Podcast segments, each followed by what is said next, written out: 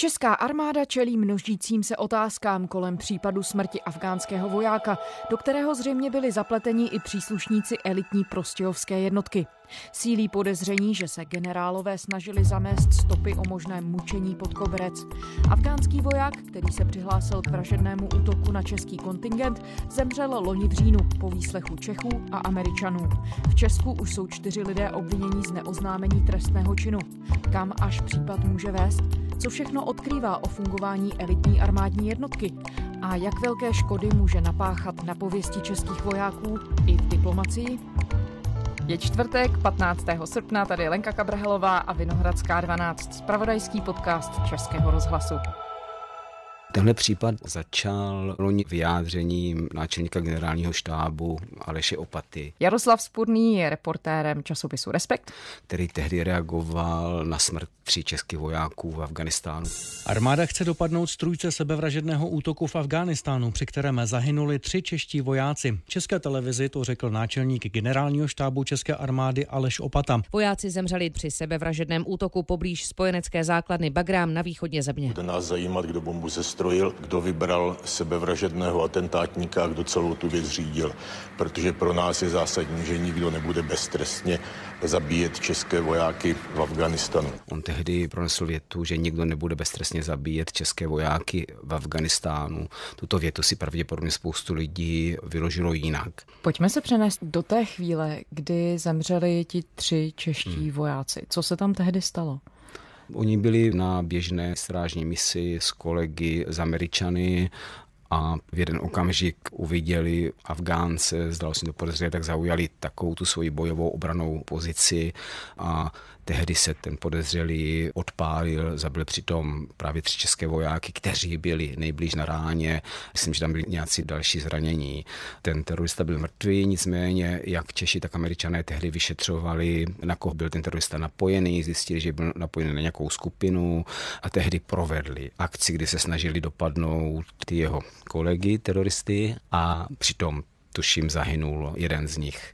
Tehdy se to vyšetřovalo, ale bralo se to samozřejmě jako obrana. A po tomhle případu se právě generál Opata vyjádřil. Byla to už druhá, řekněme, větší akce proti českým vojákům. Jedna už byla v roce 2014. Sebevražedný atentát z Afghánistánu má pátou českou oběť. Jaroslav Lieskovan patřil k veteránům s bohatými zkušenostmi ze zahraničních misí. Kromě českých vojáků zemřelo asi 10 afgánských civilistů a dva policisté. Jeden z místních obyvatel tehdy popsal, co se stalo. Můj syn mi to celé vyprávěl. Skupina studentů z místní náboženské školy se schromáždila kolem vojáků a pak náhle přišel výbuch. Asi tři měsíce poté byl právě zastřelen psovod Tomáš Procházka. V Afghánistánu zemřel český voják. Atentátník zautočil na vozidlo české armády na základně Šindát v provincii Herát. Podle NATO útočil afgánský voják. Útočník nebyl z jednotky, kterou Češi v Afghánistánu cvičí. Šlo o muže ze základny, který měl na sobě afgánskou uniformu. Eh, dnešní incident pak znamená už 14. Eh, českou oběť vojenské operace v Afghánistánu. Co já vím, tak ten údajný střelec, ten, který se k tomu přiznal, Vahidullah Khan, přišel za svým velitelem po té střelbě. Byl to afgánský voják. Byl to afgánský voják a přidal zbraň svému veliteli a řekl, právě jsem zabil Američana. Oni ho zajali, sundali mu samozřejmě okamžitě uniformu, převlekli ho do civilu a v zápěti zjistili, že ten, kdo je zastřelený, nebyl Američan, že to byl Čech, oznámil to Čechům. V okamžiku, kdy je zastřelen nějaký voják za takových okolností, tak mají právo vojáci spojeneckých sil to údajného teroristu vyslechnout. Takže je to běžné, že afgánští vojáci, kteří se dopustí nějakého takového činu, pak se předávají aliančním jednotkám? Předávají se jenom k takzvanému taktickému výslechu. Jinak tam existuje dohoda, že spojenecká vojska nemají právo vyslíchat, zatýkat a jakýmkoliv způsobem trestat, hodnotit, soudit afgánské teroristy, ať jsou to vojáci, nebo ať jsou to teroristé z řad civilistů, kohokoliv.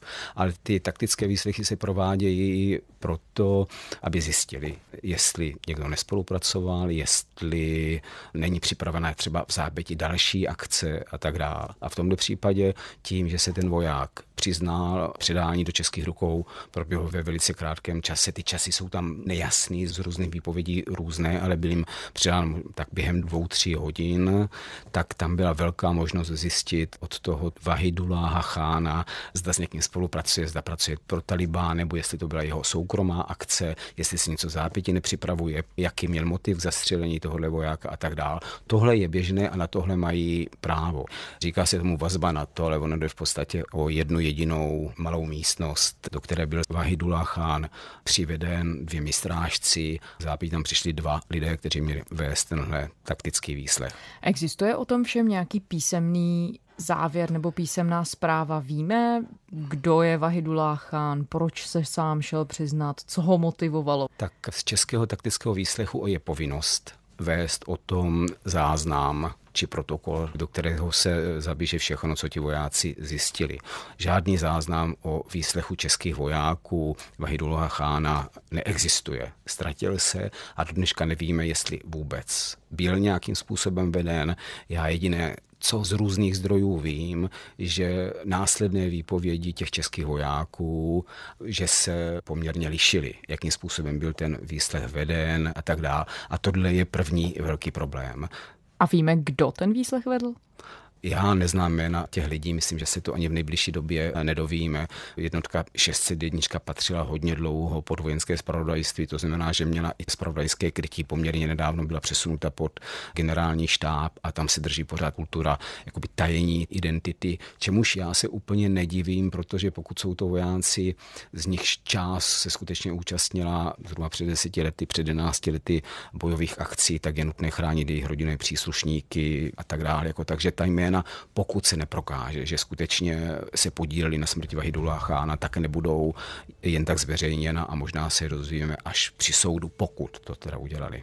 A víme dnes vůbec tedy víc o tom, kdo je Vahidullah nebo kdo byl Vahidullah Khan, co ho vlastně motivovalo k té vraždě českého vojáka? O tomhle víme bohužel velmi málo a nevíme to ani z toho taktického výslechu českých vojáků, ani z následného taktického výslechu amerických vojáků, kteří přijeli.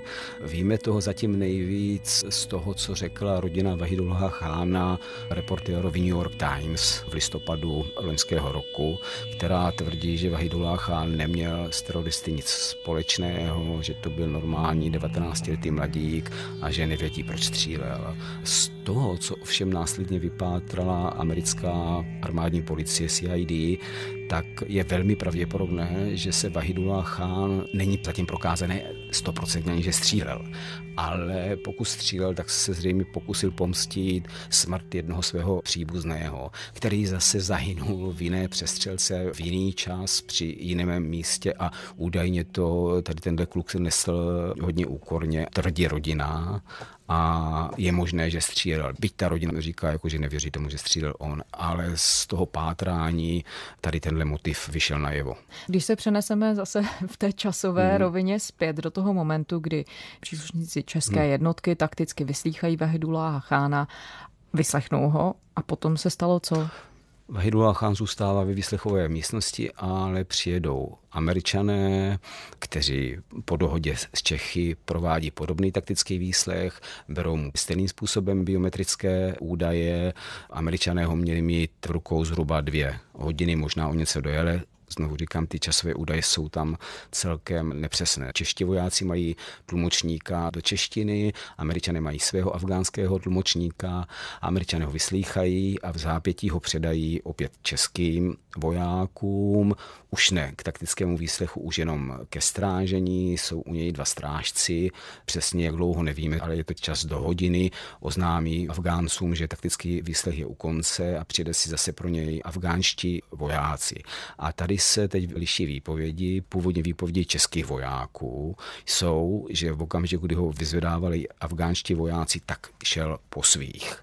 Výsledky jiných svědků, především afgánských, protože američané už tam nebyli, jsou, že už nebyl schopný chodit. Oni přijeli pro něj malým nákladňákem s korbou, už ho nebyli schopni posadit, tak ho hodili na korbu a odvezli ho do své vlastní vazby Nejvíc podrobností jsem se dozvěděl z informací ze zprávy americké policie CID, která začala ten případ vyšetřovat okamžitě po té smrti. CID se tehdy spojila i s vedením české jednotky na afgánské misi a začalo si to řešit a američané to normálně vyšetřovali. Prohledali tu místnost, udělali forenzní prohlídku té místnosti a zjistili, že v té místnosti hned druhý den to udělali a zjistili, že v té místnosti je krev Vahidula Chána na, na mnoha místech, na nábytku, na židli, na které seděl, na stěně, dokonce na stropě a tak dál. Čeští vojáci říkají, my jsme ho nezbyli. Nicméně existuje tady svědectví právě pro CID těch amerických vojáků a afgánského tlumočníka, kteří říkají, že už dostali Vahidula Chána zbytého ve špatném stavu což samozřejmě je výpověď americká, jako já to vykládám, takže buď už ho teda dostali, anebo to udělali oni a samozřejmě tím, že česká strana prakticky nevyšetřovala v tu dobu a protože ve Spojených státech je mučení či zmlácení vězňů vnímáno veřejnosti dnes velice citlivě, tak to jejich vyšetřování možná odvádělo pozornost od těch Američanů.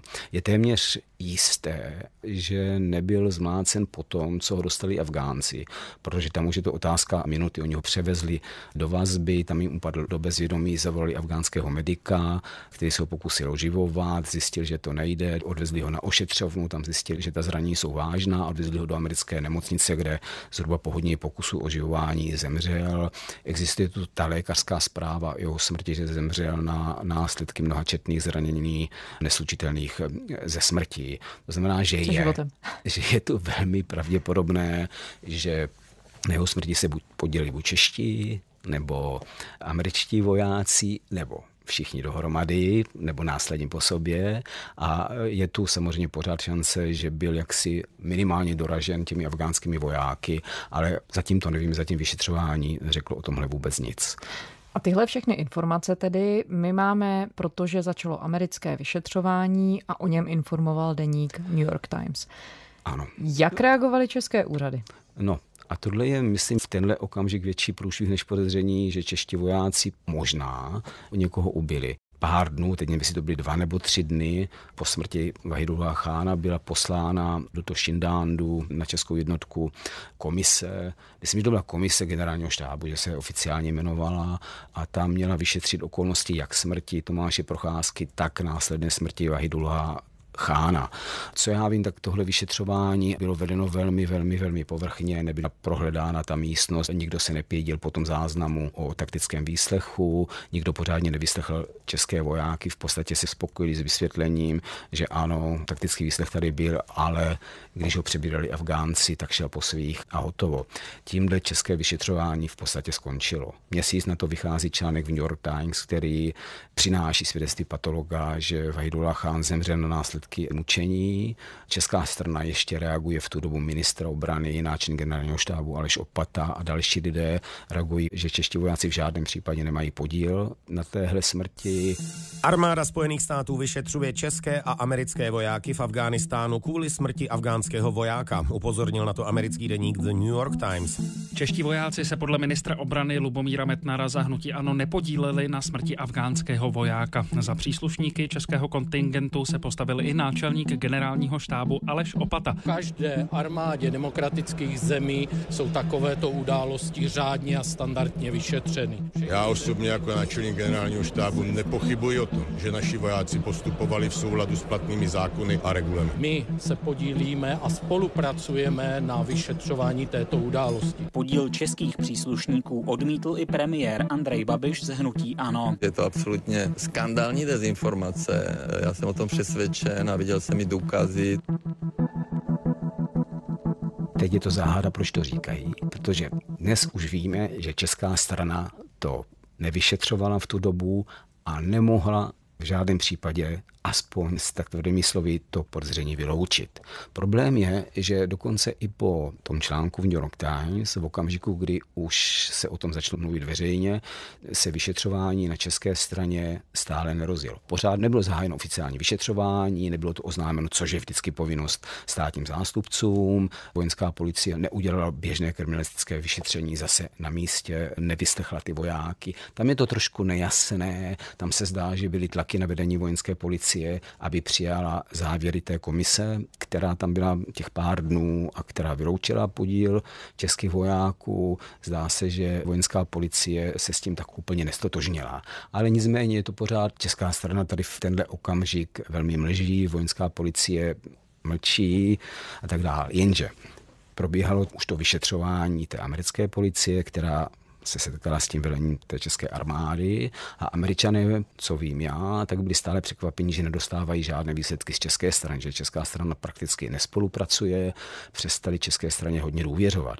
A někdy začátkem května, když už měli to své vyšetřování pokupě a když už z toho vyšetřování, z těch protokolů a z těch všech výsledků vyplývalo, že je velmi pravděpodobné, tvrdí američané, že Vahidullah Chána ubili čeští vojáci, tak se obrátili na vojenskou policii a teď je tu malá záhada, nikoli v oficiální cestou, ale v Afganistánu za trochu konspirativních okolností předali výsledky svého vyšetřování, předali zprávu, nespis, ale zprávu o svém vyšetřování České vojenské policii.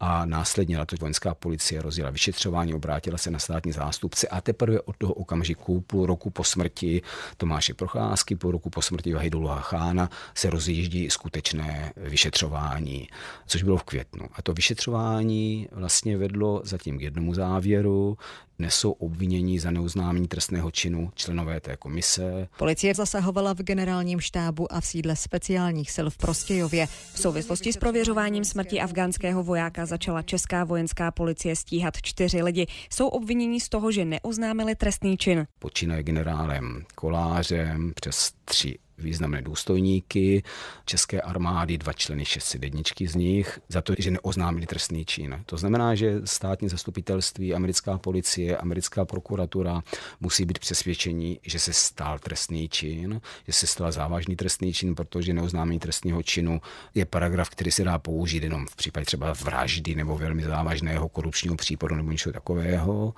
A zdá se, že čeští zástupci, vojenská policie a americké vyšetřování přišlo k závěru, že česká armáda se pokoušela celé to vyšetřování zamést pod koberec.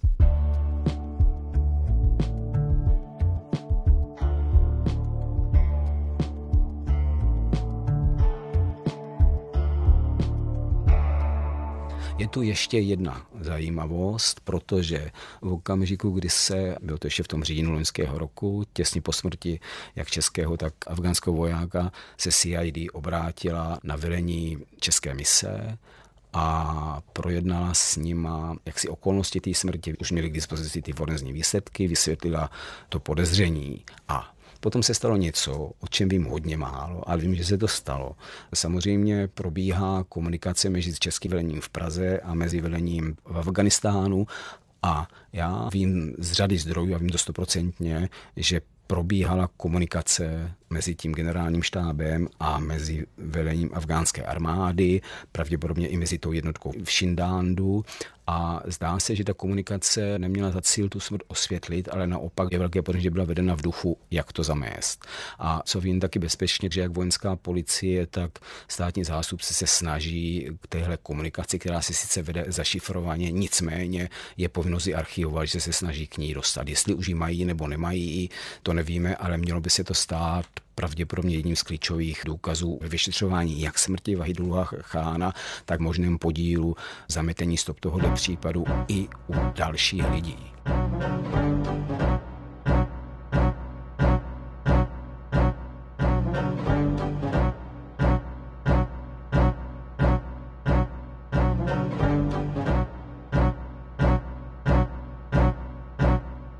Tenhle případ tím dostává téměř neskutečné kontury, protože my tu máme náčelníka generálního štábu, který měl vynikající pověst, který prošel mnoha zahraničními misemi, který sloužil ve velmi vysoké funkci ve štábu na to, kterého vojáci mají za to, že byl v terénu, že to není taková ta kancelářská krysa v úzovkách, tak ho mají hodně rádi, veřejnost má k němu velký respekt. A pokud pod jeho vedením se stalo něco takového, tak je to problém nejen pro něj, ale vlastně pro celou jeho generaci vedení armády, protože jako náčelník generálního štábu si tam přivedl své lidi a ti samozřejmě upadají do podezření, že se na něčem podobném podíleli. Za druhé, on ta citlivost začala být vnímána i v Afganistánu. Česko na začátku června dostalo diplomatickou notu z Afganistánu, zjistil to spravodajský server i rozhlas.cz. Minister zahraničí Tomáš Petříček potvrdil, že Afghánistán poslal do Česka diplomatickou notu. Týdeník Respekty spojuje právě s vyšetřováním smrti.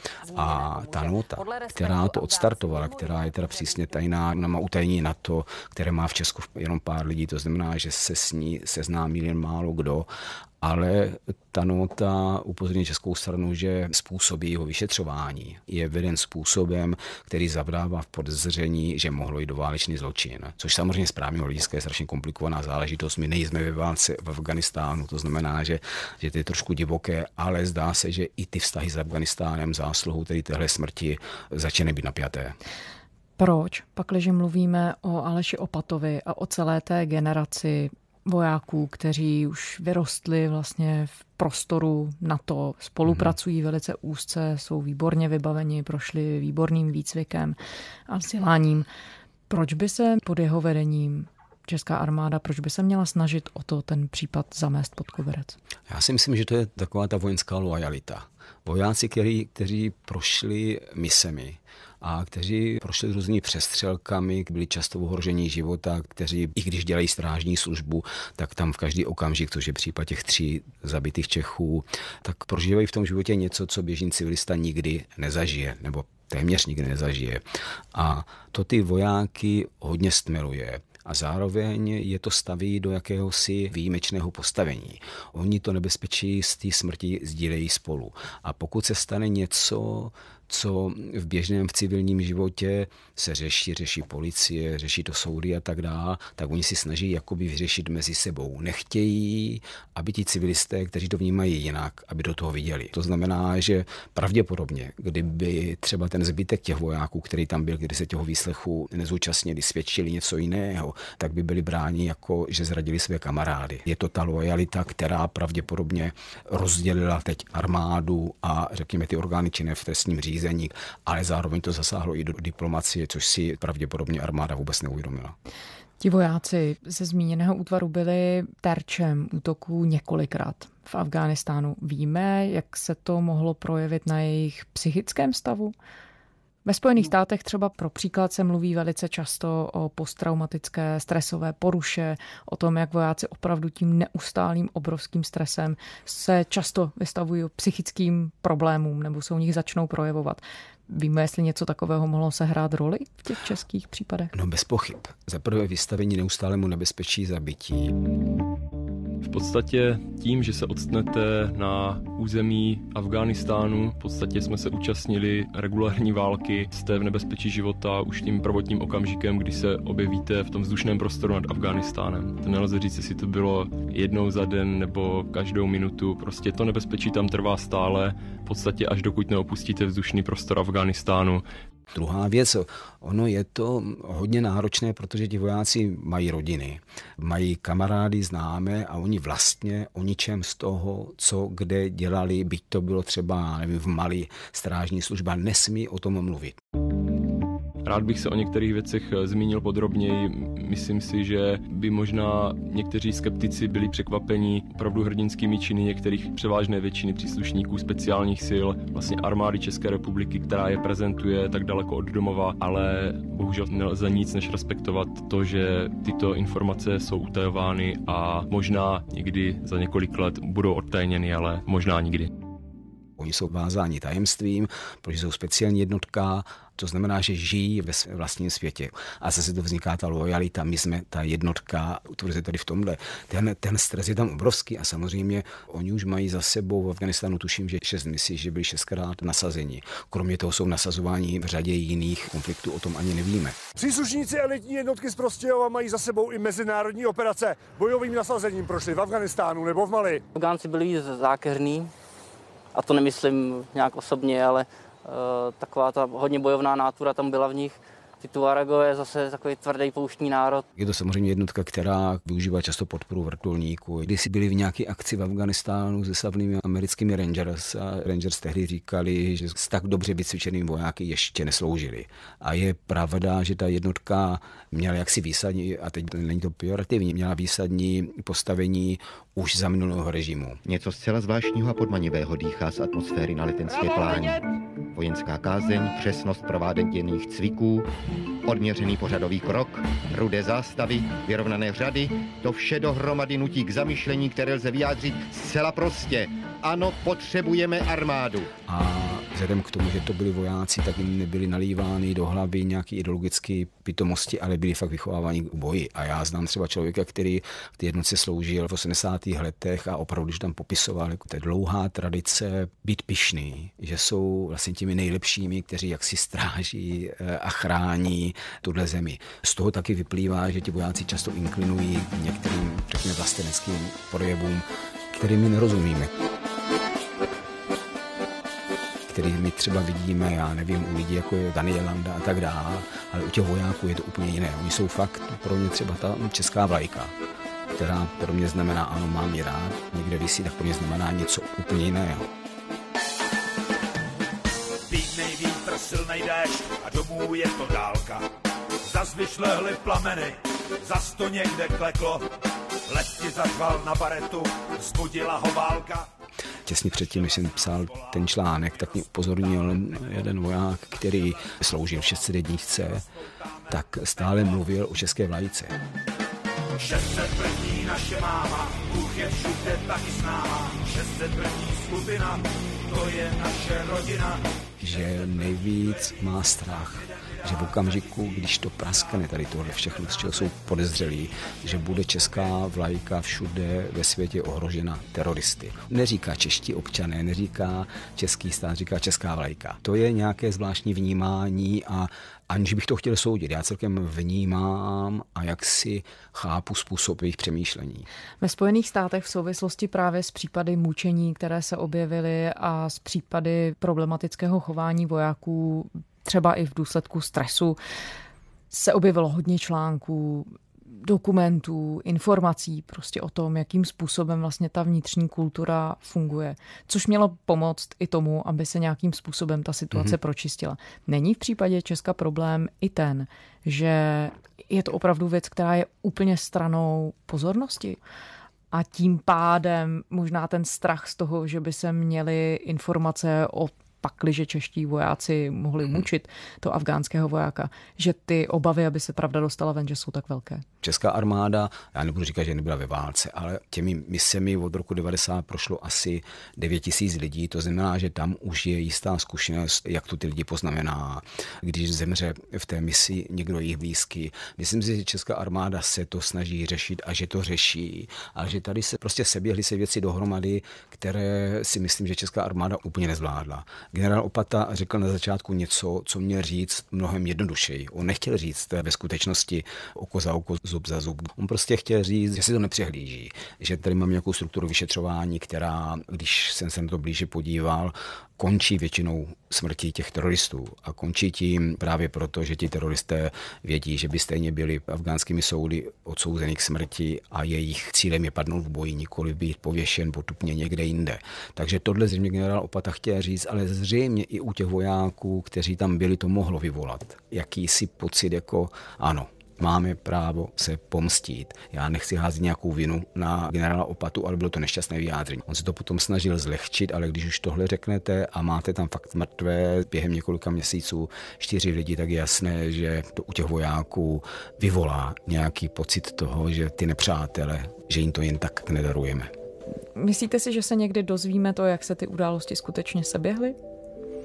Myslím si, že se to z největší pravděpodobností nikdy nedozvíme, kdo jaký měl podíl na smrti Vahidula Chána. Jestli to byly všechny jednotky dohromady nebo jenom jedna. Tady se zřejmě nikdy nedostaneme k definitivním důkazům, protože ta spolupráce těch jednotlivých států Česka, Spojených států a Afganistánu je malá.